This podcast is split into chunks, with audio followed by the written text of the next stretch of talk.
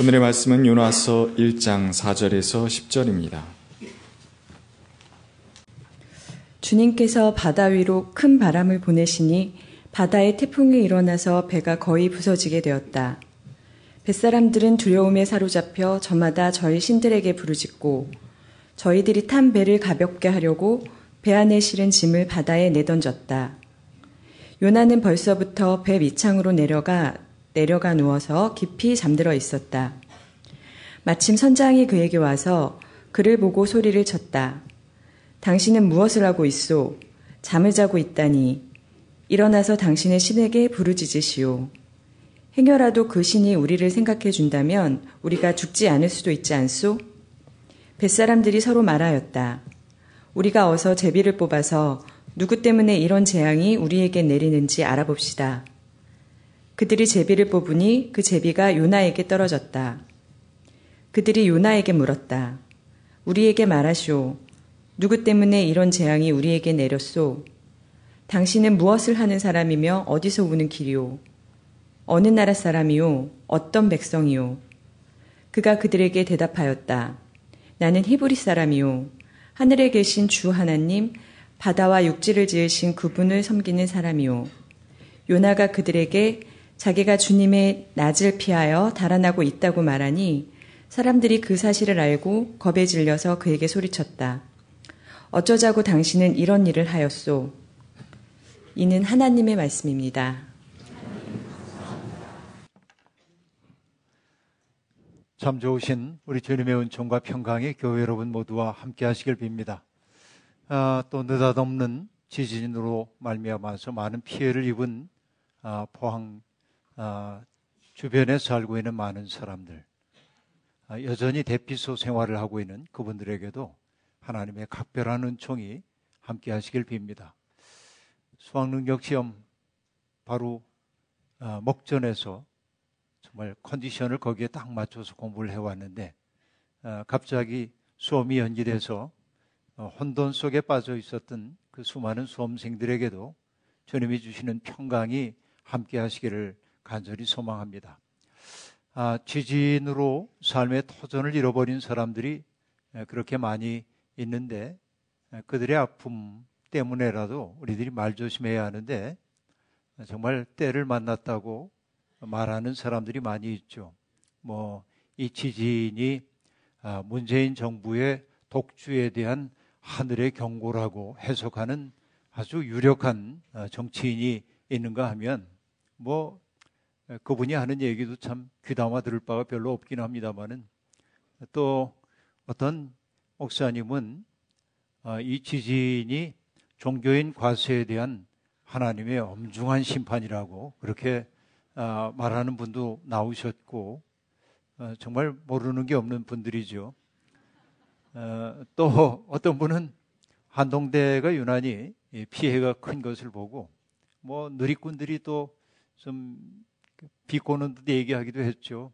믿음으로 세운 한동대는 무너졌고 과학으로 세운 포항공대는 끄떡없었다. 뭐 이렇게 얘기를 하기도 하고 어, 한동대학이 유난히 피해가 많았던 까닭 가운데 하나는 어, 퀴어 어, 문화재를 열려고 했던 그 한동대에 대한 하나님의 심판, 경고다 이렇게 얘기하는 아, 동성애를 혐오하는 사람의 어, 아주 창의적인 그런 어, 이야기도 있었습니다. 왜 이렇게 모르는 게 없는 게 많은 분들이 세상 도처에 있는지 모르겠어요. 사실은 아, 내가 누군가를 증오하고 혐오하고 미워하는 사람들에 대한 자기들의 그런 아, 증오심을 이런 일을 통해서 가감없이 표출하는 사람들을 볼 때마다 아, 사람이 돼가지고 어떻게 그런 생각이 저절로 들기도 합니다. 아, 지진의 공포가 어찌나 컸든지 지금도 대피 생활을 하고 있는 분들은 아, 마이크의 진동음만 울려도 주위를 둘러보고 두려움에 떤다는 이야기를 보았습니다.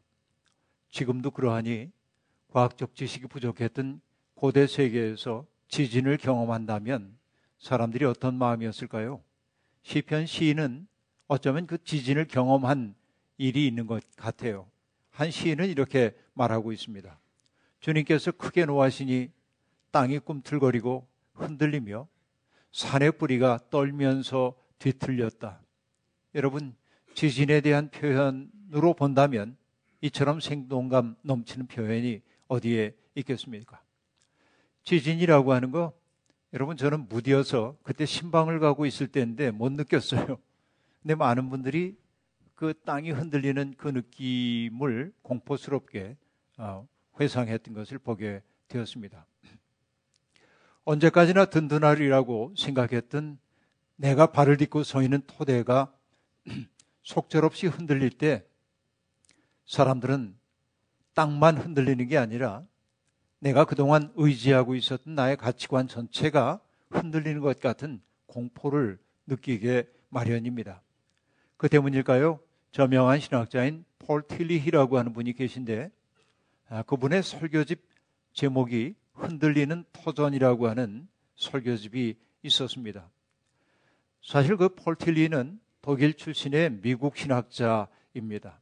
그는 세계 1, 2차 대전을 몸으로 다 겪어낸 사람입니다. 아, 여러분 아시다시피 19세기부터 인간에 대한 낙관론이 사람들을 온통 사로잡고 있었습니다.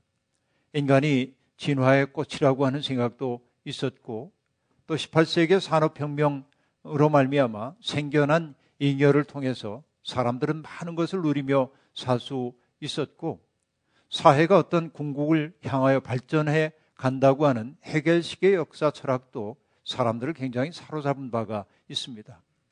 과연 인간은 뭐든지 할 수 있는 존재, 신 없이도 모든 것 할 수 있는 존재인 것처럼 보였습니다. 그런데 여러분, 1차 세계대전과 2차 세계대전은 그런 인간에 대한 낙관론을 토대로부터 뒤흔든 지진과도 같은 사건이었습니다. 인간이 인간을 참혹하게 죽인 일은 유사일에 벌어진 일이긴 하지만 그렇게 대규모의 살상이 벌어지는 일을 바라보면서 특별히 2차 세계대전에서 어떤 인종과 약자들에 대한 그 수없이 많은 살상을 바라보면서 인간은 스스로 인간이 무엇인지에 대해서 묻지 않을 수 없게 되었습니다. 인간은 뭐든지 할 수 있는 것처럼 보이지만 스스로를 조절할 능력을 잃어버렸을 때 인간이 얼마나 악마적 존재로 바뀔 수 있는가 하는 것을 인류는 처참하게 경험하게 된 겁니다. 그러므로 사람들은 생각했습니다. 인간은 뭐든지 할 수 있는 게 아니라 하나님 앞에서 죄인에 불과하다고 말입니다.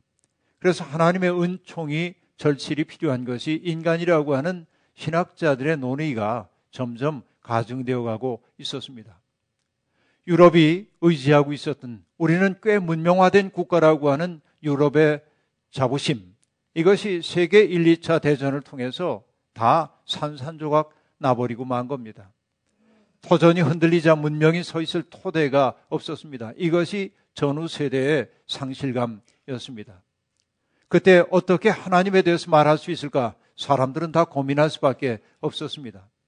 그때 폴틸리라고 하는 그 신학자는 하나님을 비종교적 언어로 말하는 방식을 고안해냈습니다.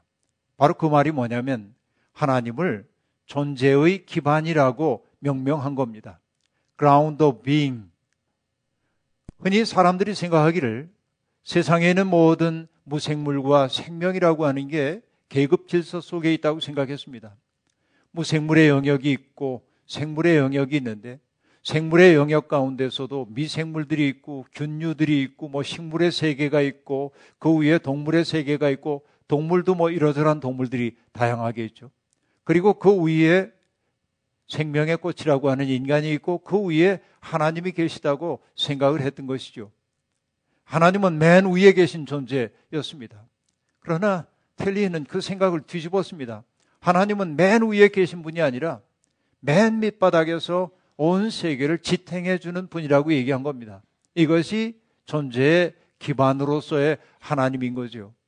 그러니까 모든 것이 속절없이 흔들리고 있는 사회, 지진이 난 것처럼 인간의 문화와 가치관이 흔들리고 있던 그 시대에 틸리는 영원히 흔들리지 않는 반석으로서의 하나님을 사람들한테 그렇게 보여주기 시작했던 겁니다. 여러분 그렇습니다.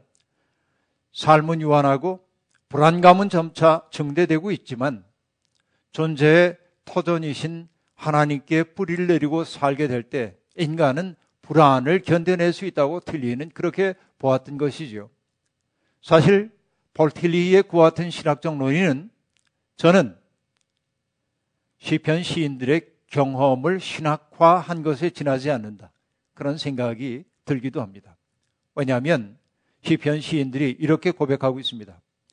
땅이 진동하고 거기에 사는 사람들이 흔들리고 비틀거릴 때 땅의 기둥을 견고하게 붙드는 자가 바로 나다. 시편 75편 3절에 나오는 말씀입니다. 그렇죠. 세상 모든 것이 흔들리고 있지만 이것을 붙들고 지탱하는 게 나다라고 얘기했습니다. 이런 하나님 확고하게 믿을 때 시면의 공포는 사라지죠. 그래서 시편 46편의 기자는 이렇게 노래합니다. 땅이 흔들리고 산이 무너져 바닷속으로 빠져들어도 우리는 두려워하지 않는다. 여러분, 이 믿음 우리에게 있습니까? 이 믿음 붙들고 가는 것이 믿음의 삶이라 말할 수 있겠습니다. 하지만 살다 보면 벼랑 끝에 쓴 것처럼 삶이 위태롭고 또 지진이 난 것처럼 내가 의지하고 있던 모든 토대들이 뒤흔들리는 경험들을 하게 됩니다. 그때 여러분 스스로 할 수 있는 일이 아무것도 없다는 무력감이 우리를 사로잡기도 합니다.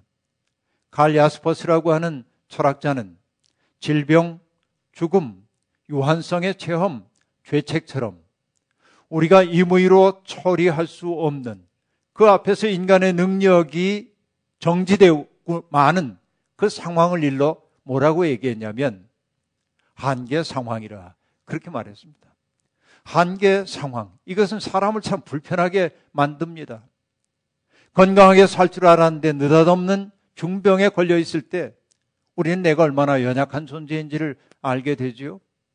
내 생에 영원할 것처럼 여겨졌는데 내 인생이 얼마나 유한한지를 자각하게 될 때도 인간은 현기증을 느낍니다. 바로 이것이 한계 상황의 체험입니다. 이건 참 불편합니다. 그러나 야스퍼스는 얘기합니다. 그 한계 상황이야말로 조금 어려운 말로 실존적인 도약을 감행할 수 있는 순간이기도 합니다. 내가 이전보다 더 나은 사람이 될 수 있는 가능성이 그런 고통을 통해 열린다 하는 이야기이죠. 근데 여러분, 그런 것들만이 한계 상황이 아니라 전쟁의 공포 또한 한계 상황이라고 말할 수밖에 없을 겁니다. 여러분, 요나서의 상황은 바로 그런 상황을 배경으로 깔고 있습니다. 메소포타미아 문명권에서 세력을 키워오던 아시리아가 점점 점점 세력을 키워서 서진하기 시작했습니다. 서쪽 지역에 있었던 약속 국가들이 그 아시리아의 대군들에 의해 유린되는 참상이 벌어졌습니다. 이스라엘도 똑같은 공포에 사로잡힐 수밖에 없었습니다. 언제 우리가 저 아시리아에게 삼켜질는지 모른다는 공포가 그들에게 있었습니다. 오늘 언급할 수는 없습니다만 요나가 물고기 뱃속에 삼켜졌다고 하는 것은 물고기로 상징되는 아시리아에 삼켜졌음을 얘기하는 거예요. 그들이 믿고 있는 신이 물고기로 형상화되었던 것을 우리가 알 수 있습니다. 바로 그런 상황을 요나서는 배경음으로 깔고 있는 것이에요. 그러니까 여러분 요나를 비롯한 그 약소 국가의 사람들은 어떤 소망을 품었을까요?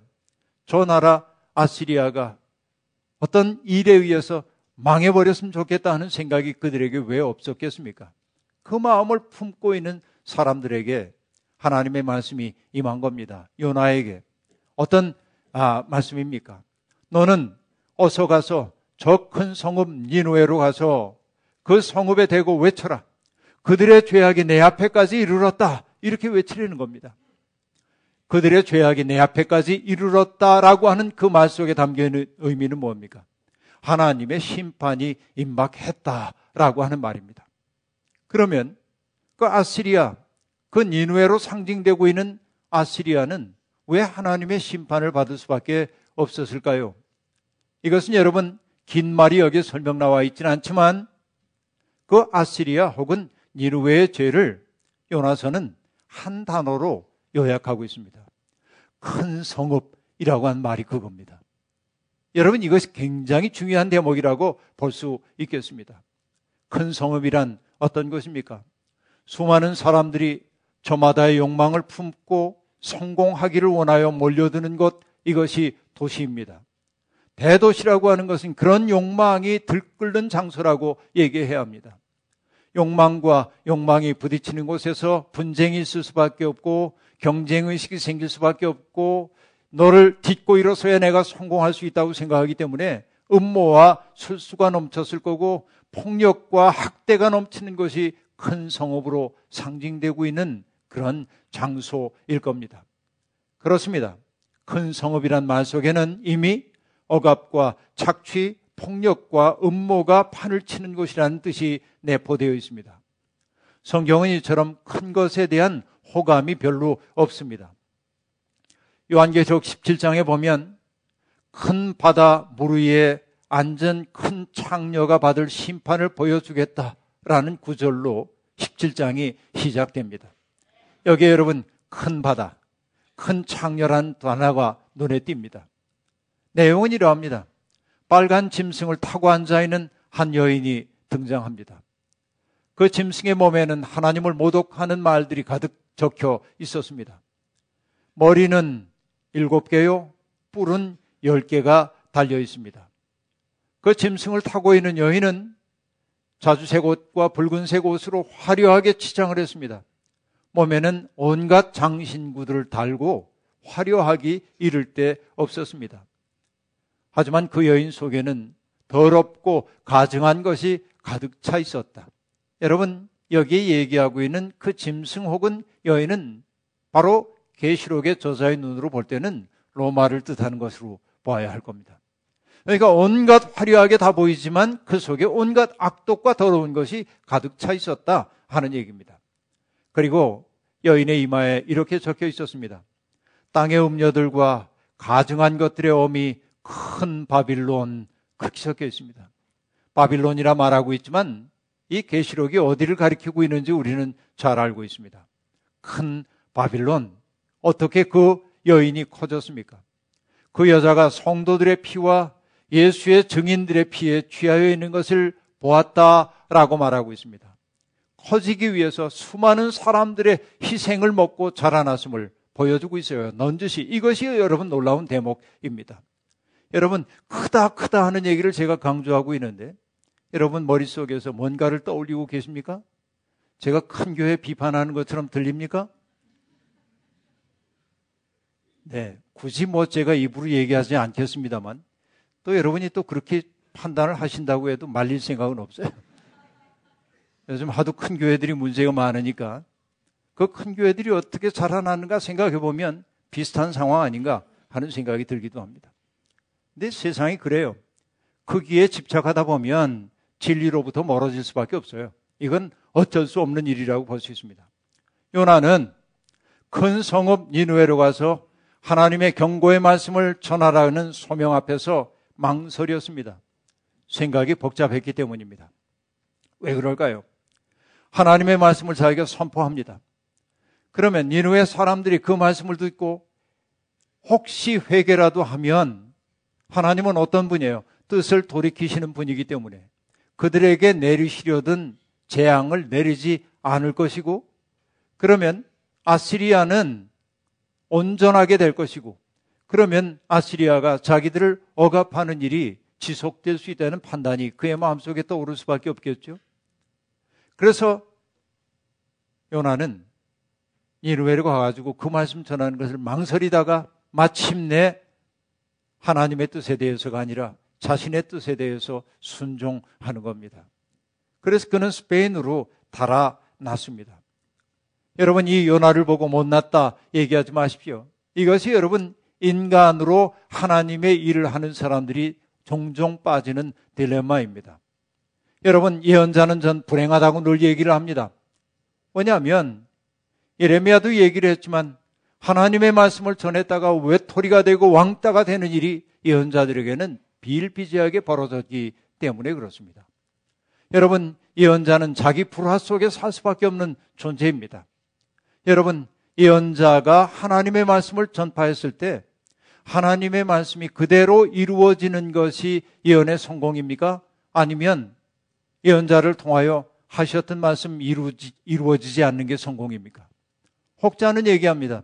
예언의 성공은 예언한 대로 이루어지는 것이 성공이라고. 그러나 여러분 성소에서의 예언은 정반대입니다. 하나님의 예언자를 보내는 까닭은 그들을 향해 내리칠 수밖에 없는 멸망을 하나님은 사전에 경고하심으로 그들이 돌이키기를 원하기 때문입니다. 그러므로 예언의 성공이란 뭐냐면 예언자를 통하여 선포됐던 일이 그 땅에서 이루어지지 않는 거예요. 그들이 참여하고 새로워지는 거예요. 여러분, 예언의 실패는 무엇입니까? 가서 외쳤는데 사람들이 돌이키지 않아 예언자가 외쳤던 일이 그대로 그 땅에 이루어질 때 예언이 실패한 거예요.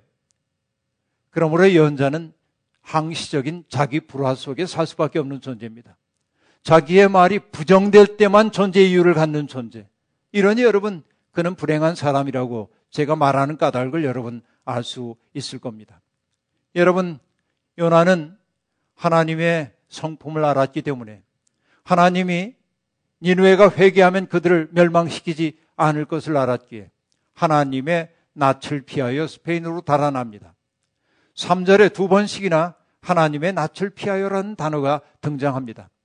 이것은 여러분 우리가 창세기에서도 보았던 대목이죠. 아담과 하와가 죄 지은 아담과 하와가 하나님의 낯을 피하여 나무 뒤에 숨었던 것을 우리들이 압니다. 하나님의 낯을 피한다는 것은 하나님께 등을 돌렸다는 얘기입니다. 사랑의 관계가 무너졌음을 뜻하는 겁니다. 바로 그런 상황이었습니다. 그러나 여러분, 사람이 하나님을 피할 수 있나요? 불가능합니다. 시편 기자는 맥락과 상황이 조금 다르긴 하지만 하나님을 피할 수 없는 인간의 삶에 대해 고백하고 있어요. 내가 주님의 영을 피하여 어디로 가며 주님의 얼굴을 피해서 어디로 도망치겠습니까? 내가 하늘로 올라가더라도 주님은 거기에 계시고 수월에다 자리를 펴더라도 주님은 거기에도 계십니다. 내가 저 동력 너머로 날아가거나 바다 끝 서쪽으로 가서 거기에 머무를지라도 거기에서도 주님의 손이 나를 인도하여 주시고 주님의 오른손이 나를 힘있게 붙들어 주십니다. 하나님의 낯을 피할 수 있다는 생각 자체가 인간의 어리석음입니다. 하나님은 큰 바람을 보내 요나의 앞길을 막으셨습니다. 태풍이 일어났고 배가 파선 지경에 이르렀습니다. 배에 타고 있는 모든 사람들이 혼돈에 빠졌습니다. 그리고 각자가 믿는 신들에게 도와달라고 외쳤습니다. 아비규환의 상황입니다. 그러나 여러분, 요나는 그때 어디에 있었습니까? 배 밑창으로 내려가 잠을 청하고 있었습니다. 배 밑창이라고 하는 것은 객관적 상황의 보도이기도 하지만 요나가 점점 점점 낮은 곳을 향해 가고 있음을 보여주는 상징어이기도 합니다. 스페인으로 내려가고 배를 타고 배 밑창으로 내려가고 나중에는 물 속에 던져져 수월의 밑바닥까지 내려가는 요나의 모습을 여실히 보여주고 있는데 배 밑바닥에 그는 잠들어 있었습니다. 여러분 아비규환의 상황 속에서 잠들 수 있는 배포 요나는 대단했구나 이렇게 판단할 이유가 없습니다. 요나는 사실 배포가 큰 사람 아니라 현실을 도피하는 약자에 지나지 않았습니다. 하나님의 낯을 피하여 달아나는 자신의 양심의 괴로움을 직면할 용기가 없었기 때문에 그는 잠 속으로 도피하여 하나님과의 마주침을 막아보려고 했던 것이죠. 약자의 모습임을 볼 수 있습니다. 여러분, 풍랑이 심해졌습니다. 풍랑이 심해졌습니다. 깊이를 알 수 없는 바다 속에 사람들은 빠질 수밖에 없는 공포 속에 질려 있었습니다. 여러분, 김기림은 나비와 바다라는 시에서 이렇게 노래하죠. 아무도 그에게 수심을 알려준 적이 없었기에 흰 나비는 도무지 바다가 무섭지 않다 라고 말합니다. 그러나 우리는 인간은 자신 속에도 시면이 있고 바다가 얼마나 혼돈인지 알기 때문에 바다에 대한 공포를 갖고 있는 거죠. 내 속에 두려움이 있는 것이죠. 여러분, 정말로 이러한 상황입니다. 그는 현실 도피하고 있었습니다. 어느 순간에 선장이 내려와가지고 요나를 깨웁니다. 당신 누군데 여기 잠들어 있냐고. 빨리 일어나서 당신이 믿는 신에게 도와달라고 외치라고. 그 신이 그 기도를 듣고 행여라도 우리를 구원해 주실지 알겠느냐고 그렇게 얘기합니다. 요나는 슬그머니 잠에서 깨어나서 어디에 있었는지 알 수 없습니다. 그러나 사람들이 아무리 외쳐도 풍랑이 그칠 기미가 보이지 않자 그들은 뭔가 희생을 바쳐야 한다고 생각하고 희생물을 찾기 시작합니다. 언제나 희생양 만들기라고 하는 것은 문명의 존속을 위해 선택되어 왔던 인간의 악행이었습니다. 그들은 제비를 뽑았습니다. 그리고 그 제비가 요나에게 떨어졌습니다. 사람들은 마침내 풍랑의 이유를 알았다는 듯이 요나에게 질문을 쏟아냅니다. 험상궂은 표정을 짓고 그리고 당장이라도 그를 죽일 듯한 표정으로 묻습니다. 우리에게 말하시오. 누구 때문에 이런 재앙이 우리에게 내렸소? 당신은 무엇을 하는 사람이며 어디서 오는 길이요? 어느 나라 사람이요? 어느 백성이요? 하고 묻습니다. 폭포가 떨어지듯 던져지는 이 질문, 이 질문은 사실은 뱃사람들을 통해 던져진 하나님의 질문입니다. 너는 대체 누구냐? 내가 해야 할 일은 무엇이냐? 너의 존재 이유가 무엇이냐라고 주님은 그렇게 묻고 있는 겁니다. 그러자 그는 대답합니다. 나는 히브리 사람이요. 라고 말합니다. 히브리 사람이라는 것은 여러분 인종의 이름처럼 보일 수도 있습니다. 그러나 히브리인이란 고대 근동 세계의 떠돌이 노동자들을 지칭하는 말입니다.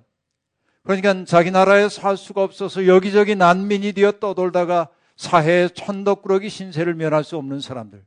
그러다가 종으로 팔려가기도 하는 사람들을 지칭하는 말이 히브리인입니다. 하나님은 바로 그런 히브리들의 하나님으로 역사 속에 당신을 드러내셨습니다. 그러니까 사회적 약자들의 눈물과 고통을 외면하지 않는 분이 하나님이죠. 요나는 바로 그런 하나님을 믿는 사람임을 드러내고 있어요. 나는 히브리 사람입니다. 하고 말합니다. 그리고 그가 말합니다. 하늘에 계신 주 하나님, 바다와 육지를 지으신 그분을 섬기는 사람이요. 라고 말하고 있습니다. 그렇죠. 그 하나님, 내가 믿는 하나님은 천지를 창조하신 하나님 절대적인 존재라고 얘기하고 있습니다. 그렇게 잘하는 요나가 하나님의 낯을 피할 수 있다고 생각합니다. 이것이 인간의 어리석음입니다. 그렇죠? 요나는 그런 하나님을 섬기는 사람으로 자기를 소개했습니다. 그리고 그는 얘기합니다. 그런데 나는 그 하나님의 낯을 피하여 달아나는 중입니다. 라고 말합니다. 사람들이 공포에 질렸습니다. 어쩌자고 당신은 이런 일을 하였소? 이것은 여러분 뱃사람들의 책망이지만 그들의 입을 통한 하나님의 책망이기도 합니다. 마침 마치 동생 아벨을 죽인 가인에게 찾아오셔서 내 동생이 어디 있느냐고 물으시던 하나님의 질문과 같습니다. 요나는 하나님의 명령에서 달아남으로 하나님의 뜻을 무산시킬 수 있다는 착각 속에 빠져 있었습니다. 하지만 이제는 그것이 착각에 지나지 않음을 알게 되었습니다. 파도가 더욱더 거세어지자 뱃사람들이 요나에게 결단을 촉구하듯 묻습니다. 우리가 어떻게 해야 이 바다가 잔잔해지겠소? 그때 요나가 대답합니다. 나를 들어서 바다에 던지시오. 그러면 당신들 앞에 저 바다가 잔잔해질 것이요. 바로 나 때문에 이 태풍이 당신들에게 닥쳤다는 것을 나도 알고 있소. 라고 말합니다. 여러분, 이것이 놀라운 변화입니다. 그는 배와 거기에 탄 사람들을 구하기 위해 스스로를 희생하려 하고 있습니다.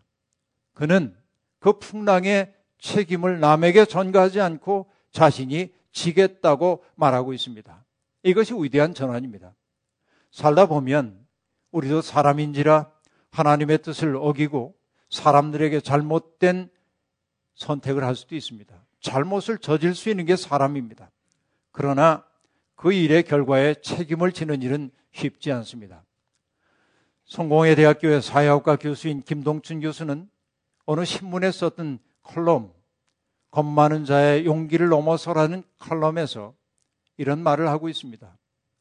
불의한 현실을 바로잡기 위해 안일한 행복을 떨쳐버리고 그 불의를 폭로함으로 손해를 본 사람들의 이름 하나하나를 언급한 후에 그들을 가리켜 뭐라고 얘기하냐면 양심의 호루라기를 분 사람들이라고 말하고 있습니다.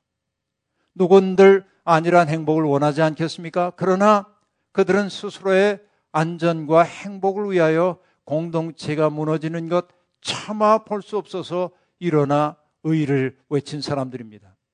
바로 그들이 양심의 호루라기를 본 사람들이라는 것입니다. 그런데 여러분, 동화 작가인 권정생 선생님은 바로 역사가 자신들에게 주어, 짊어지어주는 그러한 짐들을 무섭지만 감당하는 일상 속에서 감당하는 사람들을 일컬어 혁명가라고 얘기합니다. 혁명가란 굉장히 무서운 사람들이 아닙니다. 나의 일상 속에서 하나님의 뜻에 대한 아멘이 되기 위해서 나를 내려놓을 줄 아는 사람, 책임지는 사람이 혁명가입니다. 게세만의 동산에서 눈물의 기도를 올리시던 예수님은 잠에 깊이 빠져있던 제자들을 깨우시며 뭐라고 말씀하셨습니까? 이제는 일어나 가자 나를 파는 자가 가까이 왔느니라 라고 얘기합니다. 죽음이 얘기되는 그 길을 향해 두벅두벅 걸어감으로 주님은 세상의 구원자가 되었습니다. 인간의 양심을 깨우는 호루라기 소리가 되었습니다. 그리고 세상을 뒤바꿔 놓는 혁명가가 되었습니다. 여러분, 오늘 우리가 살고 있는 세상은 풍랑을 만난 배처럼 위태롭기 이를 데 없습니다. 이런 현실 속에서 우리를 믿음의 길로 불러주신 주님의 뜻은 어디에 있을까요? 역사를 생명과 평화의 방향으로 바꿔놓기 위해 노력하라고. 바로 너희들을 통해 내가 일하고 싶다고 하는 하나님의 초대가 아닌가 싶습니다. 그 초대에 응할 때 우리는 진정으로 하나님을 예배하는 사람일 겁니다. 두렵고 떨리지만 조금씩이라도 하나님의 뜻을 위해 우리를 바칠 때 주님은 우리를 통하여 세상을 치유하실 것입니다. 늦가을의 정치, 초겨울의 정치가 느껴지는 지금 세상을 향했던 우리의 시선을 거두어 안으로 돌이켜보고 주께서 우리에게 요구하시는 바 삶이 무엇인지를 깨달아 알고 그 뜻에 아멘하며 삶으로 주님을 예배하는 우리 모두가 되기를 주의 이름으로 축원합니다. 아멘. 주신 말씀 기억하며 거듭의 기도 드리겠습니다. 하나님, 덧거친 세상을 살아내는 일이 쉽지 않습니다. 우리는 늘 불안하고 힘에 겹습니다. 돌이켜 생각해 보니 부족한 건 많아서이기도 하지만 근원적으로는 하나님의 낯을 피하여 달아나기 때문임을 알았습니다. 하나님을 향하여 돌아서는 순간 세상의 인력이 우리에게 줄어들고 하늘의 뜻을 따라 사는 새 사람이 될 줄로 믿습니다. 하나님의 낯을 피하는 사람 아니라 하나님을 향하여 근덕지게 돌아서는 주님의 아들, 딸들이 되게 하옵소서 예수님의 이름으로 기도하옵나이다. 아멘.